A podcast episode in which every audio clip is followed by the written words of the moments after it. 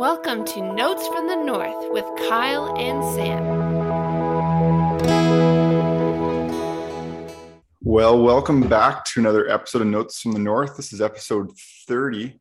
Here to break down that thriller against the Detroit Lions. Kyle, how you doing? Feel relieved, I suppose, but we'll get into my feelings, I guess, a little bit more as we go. Sam, you're having an okay morning, I hope. I am doing well. Yeah, doing well. We're in Canada here. We've got Thanksgiving weekend, so right. Yeah, I forget that it's not like this. We have different Thanksgiving sometimes. Yeah. Yeah. Exactly.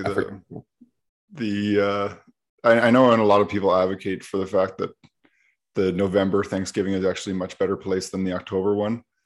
Just considering how November's just feels like that month that drags on.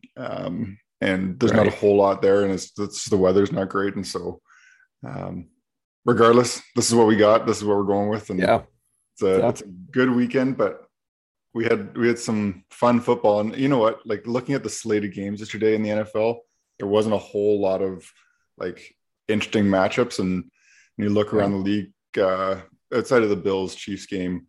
I was supposed to say the Bills took down the Chiefs last night. That's intense. Which is fantastic. And so now the only thing I was going to say about that, one, Vikings are tied with the Chiefs now. So, like, exactly. Let's run with that. But I know when you look at a power rankings of teams with the records that they have, I think it was easy to say the Vikings kind of led their power rankings for most, if not all, the weeks, probably not after week one, just being 0-1, but they were kind of the top 1-3 team. Anyways, you can't say that with the Chiefs being in having the same record as them, but if somebody had cornered you, Sam, and said after 5 weeks the Vikings are going to have the same record as the Kansas City Chiefs, do you take it or not?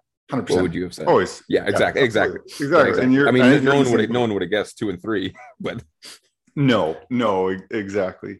And honestly, like, we're going to have different opinions on yesterday's game a little bit, I think, in terms of just like how you feel after a win, because I think for you would see some of the things that happened and some of the reasons for concern and feel like that game shouldn't have been close. Like, there's just no two ways about it. It is a division rival, and that impacts. Sometimes it makes games close, feel like, just because of that. But I think the Vikings had a part to play in allowing it to get that close. So let's start with first down here and talk about the offensive game plan. Offense started well. Yep. Had some good drives. Yep. How do you describe that offensive game plan overall? In a word, I would describe it as timid. Yes. And I don't know why we were timid. Like, why are we scared of the Lions, right? Like, and so they made the point on the game broadcast, and this is something that my wife and I were talking about watching the game. Why is it that we, on 2nd and 15, we run the ball, right? Or why is it that we aren't just relentlessly targeting Justin Jefferson throughout the second half after that opening half that he had? I mean, they just showed they had no answer at all to Jefferson. Why is it that Thielen, I think, ended the day with, what, 2 catches? It's just unbelievable, right? Like, and I don't know, maybe Thielen has lost a step, right? And I understand that one of his really big catches could call back because that penalty on Herndon. But in any case, it was disappointing that, this is the point they made in the game broadcast, where football is a matchup game, right? We saw last week against Cleveland. Well, our offensive line isn't very good. Cleveland's defensive line is very good. That's a matchup that favors Cleveland, and that, largely contributed to Cleveland winning, right? So why is it that we aren't just relentlessly going after these 2 stud receivers we have just over and over and over again? It was confusing to me. And I don't know. I almost feel like Clint Kubiak really needs to get to that bye week, and we can kind of take a breath, assess what went well, what didn't go well, how teams tried to counter what we do well, and then how can we respond? Because man, oh man, after that bye week, I mean, I think we're going Dallas, Baltimore. I think we got the Chargers, then the Packers. You know, we're just going, right? There's no rest for the weary. And right now, it just feels like the offense these past 2 weeks has been, you know, one against Cleveland, I thought uninspired. And then yesterday against Detroit, I would say they were timid, which I just don't understand at all. Mm-hmm. The interesting thing about that, actually, as you talk, is recognizing that the difference between what does it look like to be an offensive coordinator when you're leading versus when you are chasing the lead when you're down. That's right. And that's right. That I think if you'd break it down into those two categories, you feel pretty good about what Kubiak's done when they're down or when they're like just starting out the game. But in the rare times when there has been a lead outside of this week, there has been some questionable calls. I guess for me, when I see a team running like that, it's like, okay, this is a clock management piece, but you said there, I think we're talking maybe about a handful, maybe a little bit more, maybe seven or eight plays where it's like, let's just throw it. And I think the risk of throwing it is obviously the clock stops, and that sucks. But like at the same time, you're paying a quarterback a lot of money and you're expecting he's going to make throws, and he made it look easy all day. That's the thing. So you're paying this dude. So this year he's making $33 million. Next year will be $45 million unless they come to an extension or they trade him, right? If short of those two options, you're paying this guy $45 million next year.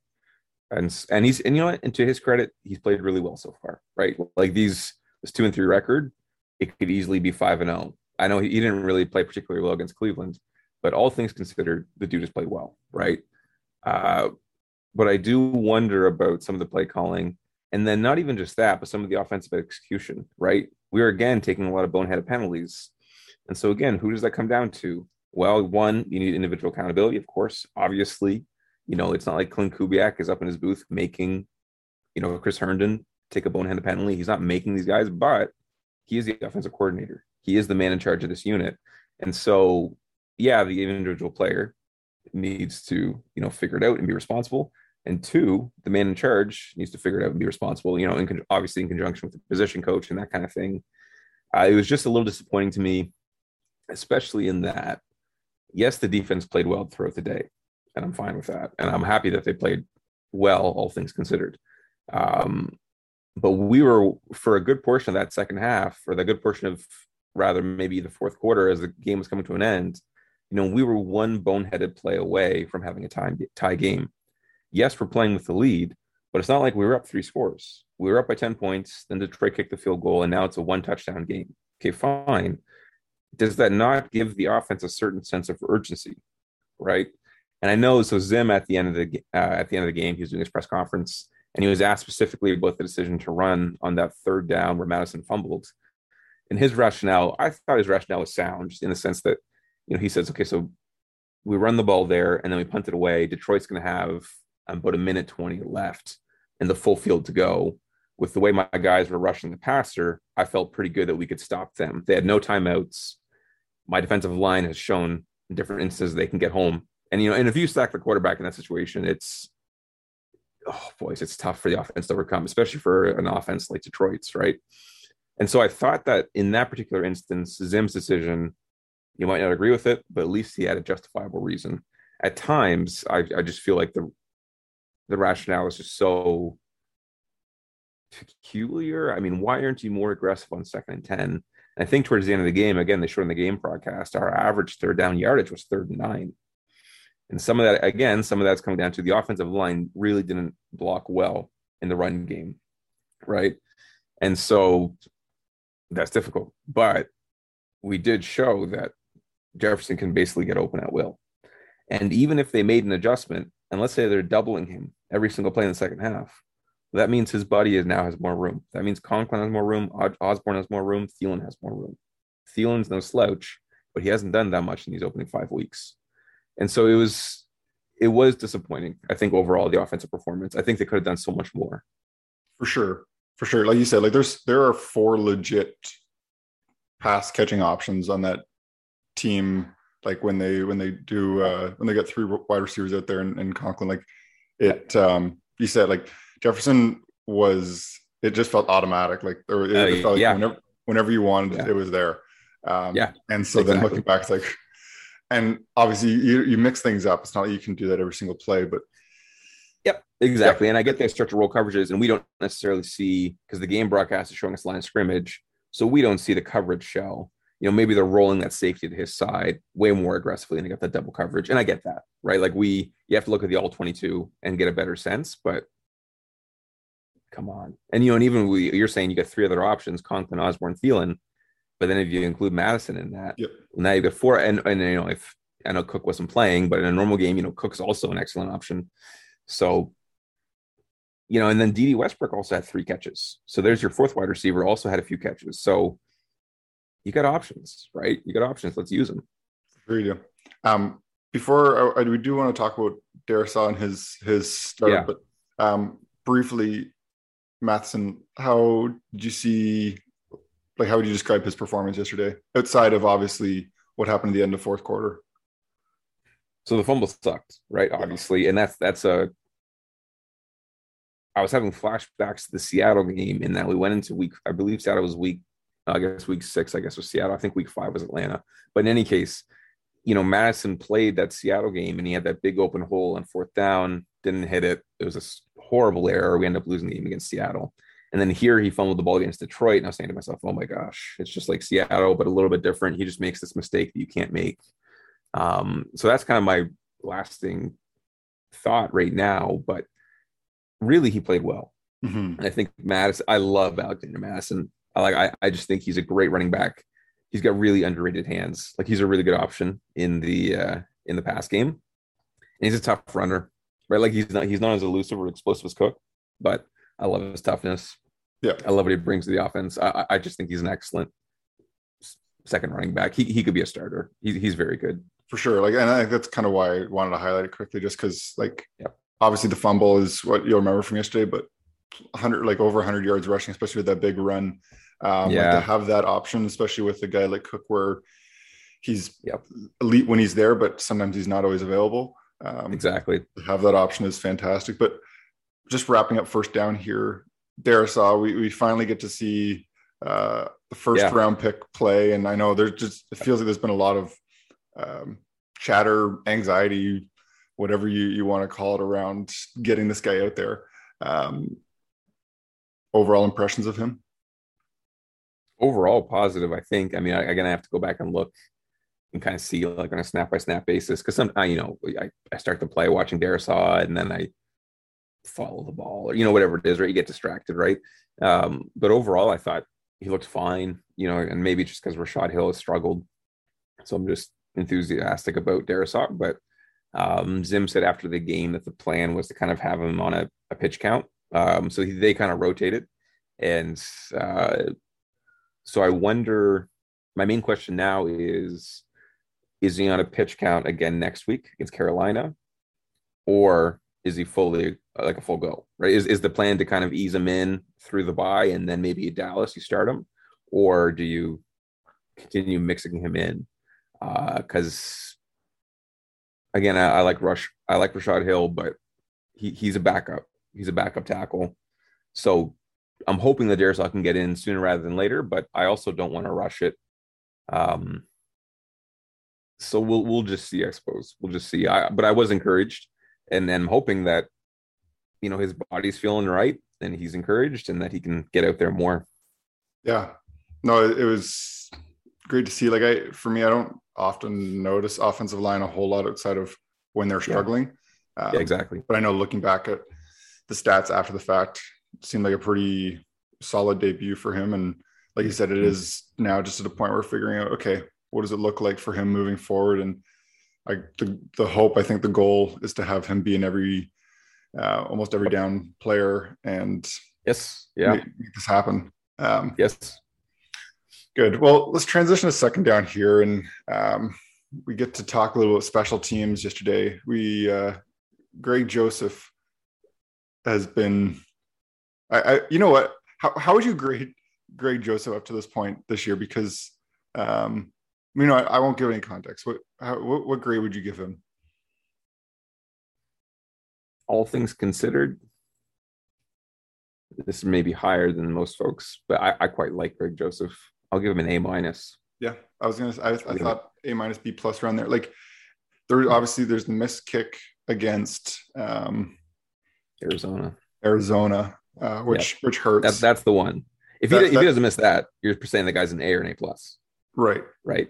And like yesterday, to go like you can say miss the 49er after hitting the 55 yarder, but like to hit two. Yeah. 50-plus yard field goals, just to go 2 for 3 from basically 3 50-yard field goals, especially with the game on the line. Like that's what the kicker's there for. I know you sent me a message, just kind of saying like he may have saved Zim's job yesterday. Yeah, seriously, like if we drop to 1-4 and we lose, we give up that lead to Detroit. Right, like they, you know, and I know the offense turns it over, but then the defense allows that touchdown, and then we allow the 2-point conversion. After the way that we decided to, you know, at the end of the first half, we had a couple timeouts and some time left. We don't go for it, right? Like the offense is largely timid and uninspired throughout the second half, and then at the end, and so I wondered to myself, would something have happened to Zim, right, in terms of his job? After that loss, I don't think so necessarily. Like I still think that like the plan is to keep him for the season kind of thing. But man, the noise would have been deafening. The calls for his job would have been just, you know, unlike we've heard so far in his tenure. And so him nailing that kick, I think, possibly saves Zim's job. Mm-hmm. Yeah. I don't want to stray too far away from Greg Joseph yet, but as a fan, do you not almost feel encouraged with the fact that it wasn't really about performance yesterday? It was about game planning. Like,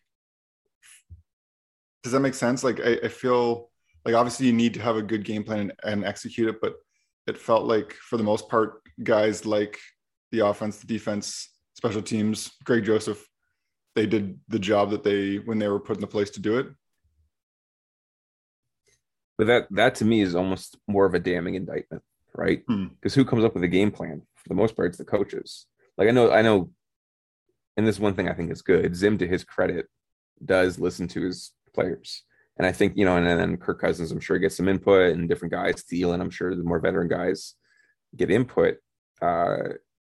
But the game plan really comes down to the coaches. By and large, they get the final say. And so the approach that we take, you know, going for 2, that's Dan Campbell, right?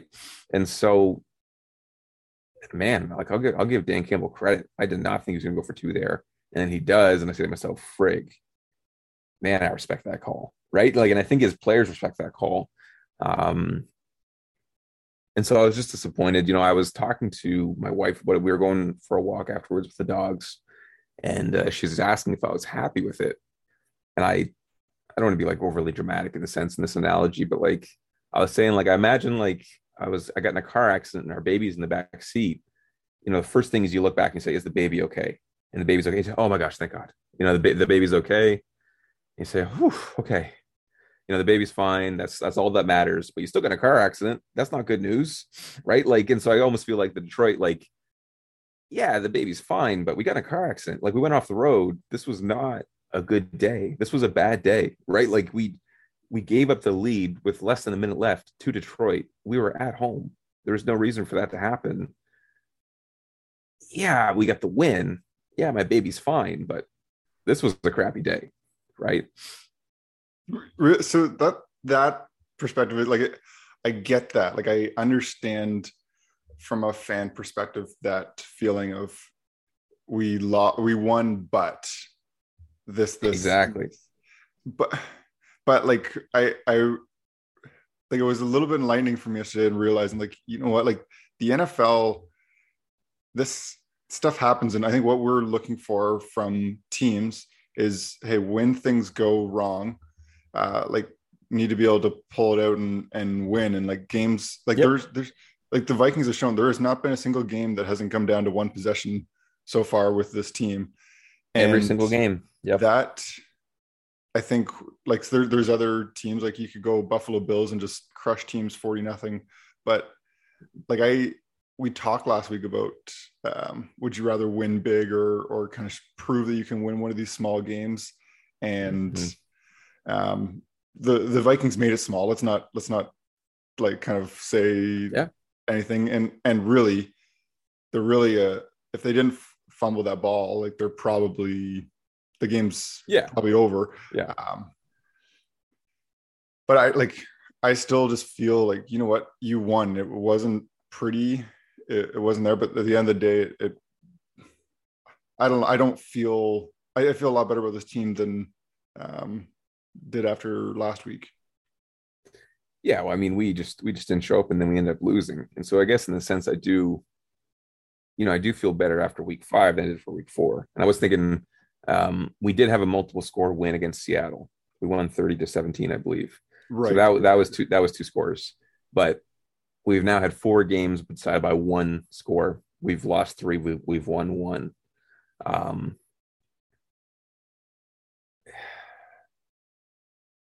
Carolina is going to be telling. Because Carolina, I don't think is a great team, but I don't think they're a bad team either. And so they're going to be a real test in the sense that we're going to get it'll be a good gauge in terms of where we stand. Do we go in at 2-4 or do we go in at 3-3? And so, but again, and maybe just to close off, unless you have something else for second down, but Greg Joseph, to his credit, he said after that Arizona loss, this will not define me. Right. Mm-hmm. And he vowed, like he owned it. I'm responsible, but I'm telling you, this won't define me. And frig, man, dude stepped up. Right. And now without maybe a little bit of, I mean, he missed the 49-yarder, came up short, goes out there for a 54-yarder and friggin' drills it. And so, man, tip the cap that dude. And let's not forget that he was also clutch against Cincinnati in week 1. He sent us overtime. Mm-hmm. So he's had 3 clutch performances. He missed the 1 and he's drilled 2. All things considered, I'm quite pleased with Greg Joseph. Yeah, for Viking kickers and such. That yeah, that's win, right. 2 for 3, as Meatloaf would say. 2 out of 3 ain't bad. Yeah, well, 2 to 3, and then you factor in the Vikings kicker index, whatever that is. And exactly. Yeah, he's basically a Hall of Famer. He's rocking it. But we will wrap up here, but I do want to say overall through 5 weeks, the special teams has been quite great. Like awesome. Like the punting's been great, coverage has been great. Like the return game has not been really explosive or anything, but it hasn't been costly. Kicking's been great. Like I think that the special teams definitely deserves some credit for being overall, I would say, a net positive. Ryan Ficken, the new special teams coordinator, fantastic. Well done, sir. Well done. Good. Well, before we get into third down here, we do want to do a little ad read from our sponsors over at DraftKings. So another week of the NFL season means another shot to win big at DraftKings Sportsbook, an official sports betting partner of the NFL. New customers can bet just $1 on any NFL game and win $100 in free bets if either team scores a point. Last 0-0 tie in 1943, or it was in 1943, so this feels like a no-brainer. Feels like the Vikings will definitely have a win and put some points on the board next week. If a sportsbook isn't available in your state yet, DraftKings won't leave you empty-handed. You can still play for huge cash prizes all season long with DraftKings daily fantasy sports contests. And DraftKings gives all new customers a free shot at millions of dollars in total prizes with their first deposit. So download the DraftKings Sportsbook app now. Use promo code TPPN. Throw down $1 for any NFL game and win $100 in free bets if either team scores a point. That's promo code TPPN this week at DraftKings Sportsbook, an official sports betting partner of the NFL. Must be 21 or older, New Jersey, Indiana, or Pennsylvania only, new customers only, minimum $5 deposit and $1 wager required, one per customer, restrictions apply. See DraftKings.com/sportsbook for details. Gambling problem, call 1-800-GAMBLER. And with that, let's transition to third down. And I think one of the highlights from this week was the defense, and I don't know if you have a specific player in mind. I do, but I want to hear from you first, just what you thought about this defensive performance. Specific player, friggin' man, Everson Griffen. Yeah, and just seeing him you know, he got the best of Penei Sewell. And so you're seeing, you know, a savvy, explosive vet versus a young, promising rookie. I think they're saying Sewell just turned 21 years old. He was drafted in the first round, obviously top 10. I think in the, I mean, he struggled a little bit. I think in the end, he'll go on to be a really, really nice player for the Lions. But man, Griffen. And he, and, you know, and I think Griffen started this week over DJ Wonnum, didn't he? And so I think Griffen is like not only playing well, but like kind of back in his old role with the Vikings, looked like he never left. Fantastic. Mm-hmm.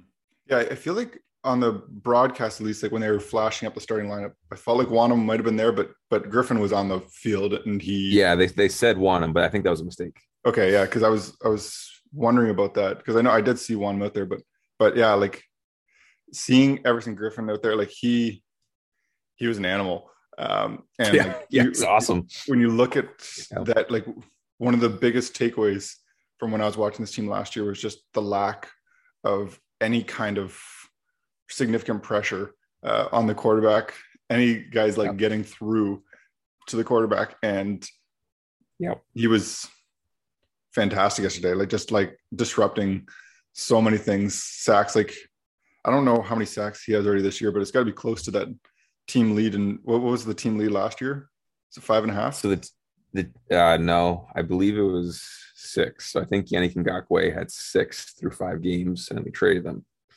Danielle Hunter already has 6, right? And so I, you know, and then Everson Griffen is getting close to that number himself. Two or 3, and if not more. Well, he had 2 yesterday, right? And then, you know, and he forced the fumble on the second one. He and Hunter combined, according to PFF, they had 4 sacks, 10 hurries, 16 total pressures. And then, of course, the forced fumble, which is a big, big deal. So, I mean, like Sam was saying, coming off a year where we really had, you know, unless Zim could manufacture pressure or some sort of exotic blitz, we had no threat at all to the opposing team's quarterback. But man, with those two. And then when they get in those obvious passing downs, and you have Griffen, Wonnum, Richardson, Hunter. I'll admit that Sheldon Richardson's been a little bit disappointing, but I like that on passing downs, those guys. And then Wonnum had the nice, you know, they have the stunt and Wonnum looped back around up the middle. And so it was, you know, it was largely Wonnum's sack was largely a result of, you know, his teammates drawing so much attention, but give the dude credit for finishing, right? Absolutely. It was good to see him land that sack. Yeah. So from my quick check, Griffen's got 5 sacks so far. Yeah, that sounds about right. And so to have that two-headed monster, it feels just like so encouraging. So go ahead. I just think it makes life so much easier, right? Like it's like having a second great center in your lineup. It's like having like another dangerous bat. You can't just like walk the number 3 hitter because the number 4 hitter is no good. Like you can't just do everything just let on Hunter because Griffen will make you pay, right? Like and vice versa. Like it's so crucial for what the Vikings want to do. Yeah, looking kind of out to the coverage yesterday, and I know Breeland was back in. I know we talked last week about like, hey, maybe this is Dantzler's chance to be in that starting role. I know Breeland got burned on the one play, although I wouldn't say like that was as disastrous as some of the other coverage issues so far. But like, how did you feel about just the secondary with the team yesterday? Well, I mean, Dantzler not in there just because of COVID-19. Right. I don't mean to, I'm not saying just because of COVID. I'm not trying to downplay the importance here, the significance. But I'm saying, you know, he wasn't there for that reason, not necessarily because of performance. Right. So, but with Breeland, I thought, you know, he was fine.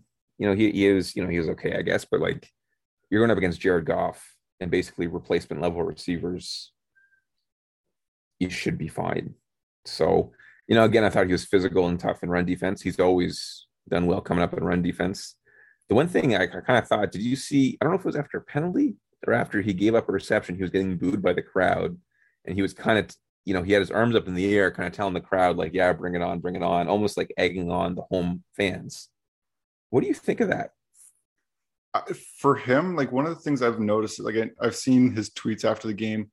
I I'm okay with that. Like, the dude is, whether he's struggling physically or mentally or whatever, like, for a new guy coming in to a team, you obviously want fans on your side, but his performance hasn't warranted that at all. And like, you understand the boost, but I think for him, what I've seen from him consistently, at least from what he's saying, I think sometimes there could be a difference in what you're saying versus how you're actually feeling, but it's a little bit like, hey, I'm going to be better. I know that I haven't been good enough yet, and I'm going to be better. And by the, like, bringing on the booze, like, it looks a little weird. I don't think it's like ideal, but I don't know. I guess the other alternative is just he pretends that he doesn't hear it. Which is probably the right move, but it just struck me as odd. You don't see that very often with your home fans. Right. And I can understand, like, he obviously hears the criticism. The fans are obviously frustrated. If it motivates you and if you just whatever and you lean into it and just keep fighting, then fine. It just struck me as kind of a weird moment. Yeah. I guess it's like, if that is how he needs to use it to motivate him to be better, I don't care at all. Like, we'll do whatever you need to do. It's certainly not. I don't know if you've seen the clip, and this is switching sports here to Patrick Waugh when he was getting booed by fans his last game as a Montreal Canadian. Like, he was just letting goal after goal and got shelled and like letting 8 goals and the fans were like cheered him after he finally made a save and he like threw his hands up and it was like, you just like could tell is like, this is done. I can picture in my mind. Yeah. I just, with Breeland, like, looks weird. Maybe you kind of hope that the dude has a little bit more, I don't know. I don't want to label that move as lacking mental toughness. But I understand it does feel odd, but at the end of the day, I just, whatever you need to do to be better. True enough. Good. Any other things on defense? So, like, I feel overall like things are pretty good. And I have felt really good about the, like, one of the players that I've been noticing each and every week is Xavier Woods. I don't know if you have any comments on him. But like, Duke can play. I know you got Smith there, but like Woods has been, I felt like he's just been in on a lot, and like that's really encouraging. The impression I have of Xavier Woods, having never spoken to the man or spent time with him, you know, like I don't really know him that well. He's new to the Vikings. Is that he's an intelligent guy? Just in that he seems to understand the defense, understand what offenses are doing. He's got a nose for the ball, right? And which is kind of what you want in your free safety, just kind of because you got that bird's eye view and you just get this chance to be in on basically any play. It's not like you're the left defensive end and the play is going way to the right and you're kind of a non-factor. He just seems to be around the ball and making plays. I quite like Xavier Woods, and I think he's been a nice addition. Mm-hmm. Yeah. So I'll give him credit. I think he's smart. I like him. Oh, fantastic. Good. Well, we can wrap up there unless you have any other comments you want to make on the defensive side of the ball. No, not really. I'm still a little concerned about the run defense, but we'll leave it there. I think leave Pierce out till after the bye and see what we can do. Yeah, good to see Barr back. Oh, very good to see Barr back. It's been too long, over a year, right? So 18 games he's missed. A long time, which is incredibly long. Yep. Good. Well, we can flip over to here to odds and ends, and got Minnesota Wild. Hey, hockey season starts this week. This is fantastic. It's wild to think that it's here already. He's always saying, "Oh, it's wild. It's almost here." You know, we're talking about Minnesota Wild. Maybe it's just my vocabulary is limited, but it is going to be a lot of fun. So yeah, I know.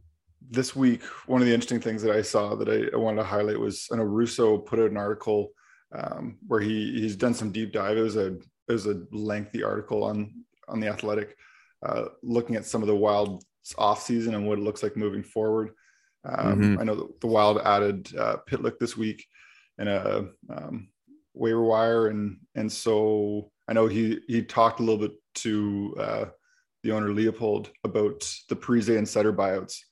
And it sounds like there was a few different things that were at play there, including the risk of these guys retiring early and getting hit with the cap recapture penalty. And so, like, interesting. I think that it still feels like it's more of an issue on the Parise side than the Suter side. Like, Suter just signed for 4 years, which is what he had left or 4 years with Dallas. And so, like, I believe it's that. And so, like, I feel like it's more of a Parise issue rather than Suter issue. But regardless, interesting article over there. And so, you know what, we're season starting, ready to go. Can I get your season prediction? Who makes the finals and who wins? Oh, man. This is a great question. This year is going to be actually so. That one, and then do the Wild make the playoffs? Do they have success? So I'm going to say Wild make the playoffs, and I think they'll get to the second round. I'll say second round performance. I think it's going to be tough to get beyond that.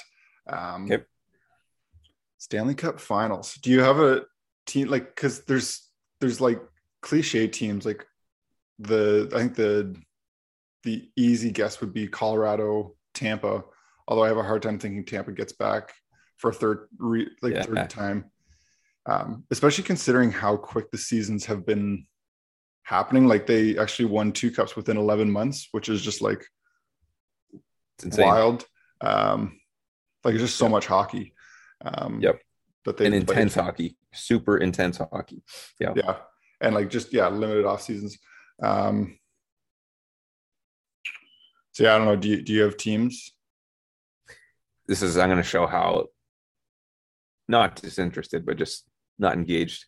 Colorado, I think, is my horse. Mm-hmm. I think they're going to go far, and I think they might actually win in the end.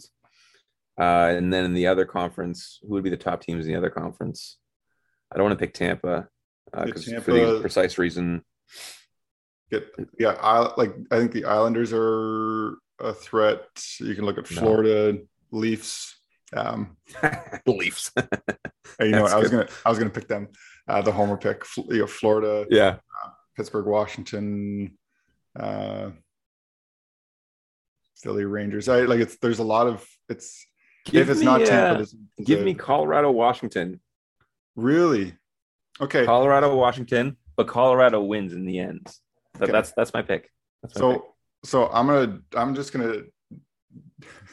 was gonna say I was gonna dunk on you here, but you have Colorado going there. I will guess that Washington doesn't make the playoffs.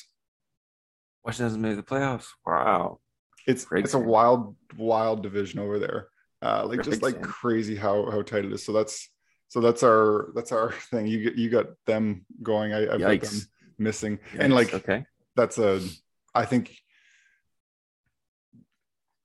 you could argue that they have a better chance to make the playoffs than they don't, but I would say, goodness, I'm going to say it's going to be an Islanders Vegas final. I'm going to take both of the teams that were short last year. And I think that will be the finals. And I'll say the Islanders win the cup. Okay. Yeah. I mean, the other coach, Barry Trotz, is still there, right? He's an excellent coach. And I actually think that they lost some pieces on the defensive end, but they're good. But yeah, I think if you look at the Wild, especially within how their division sets up, I think that they can beat many teams in there, especially in a 7-game playoff season. Like, they took Vegas to 7 games last year. But if everything rolls the way that it should, it probably looks at them having a second round matchup against Colorado, and that would be tough. Colorado feels like they need to take another step. So I think anyways, I don't know. Like, I know Kyle sent me this video of Bill Guerin this past week, and like, it seemed like the intent behind this team, as it often is with many people, is that like, you need to win, and like they're all in on the season. So it'll be interesting to see what that looks like in terms of if there's any moves within the season. But I think that I think that there's some hope that they could get to the second round, and then from there, who knows? Well, I'll remind Sam that, I mean, he played hockey. Hockey is his first sport. He knows it far better than I do, and I'll readily admit that. But I think he had the Leafs going far last year, and I had the Lightning winning the Cup. So I'll drop that one in there. That's all we have for today. Yeah, that's right. Where can people find your stuff? Yeah, well, I mean, they can hop over to VikingsGazette.com if they feel so inclined. They can also head over to purpleptsd.com and find some writing on there. And otherwise, keep listening. We appreciate all that. Thank you. Absolutely. Awesome. Well, we will wrap up there and talk with you next week.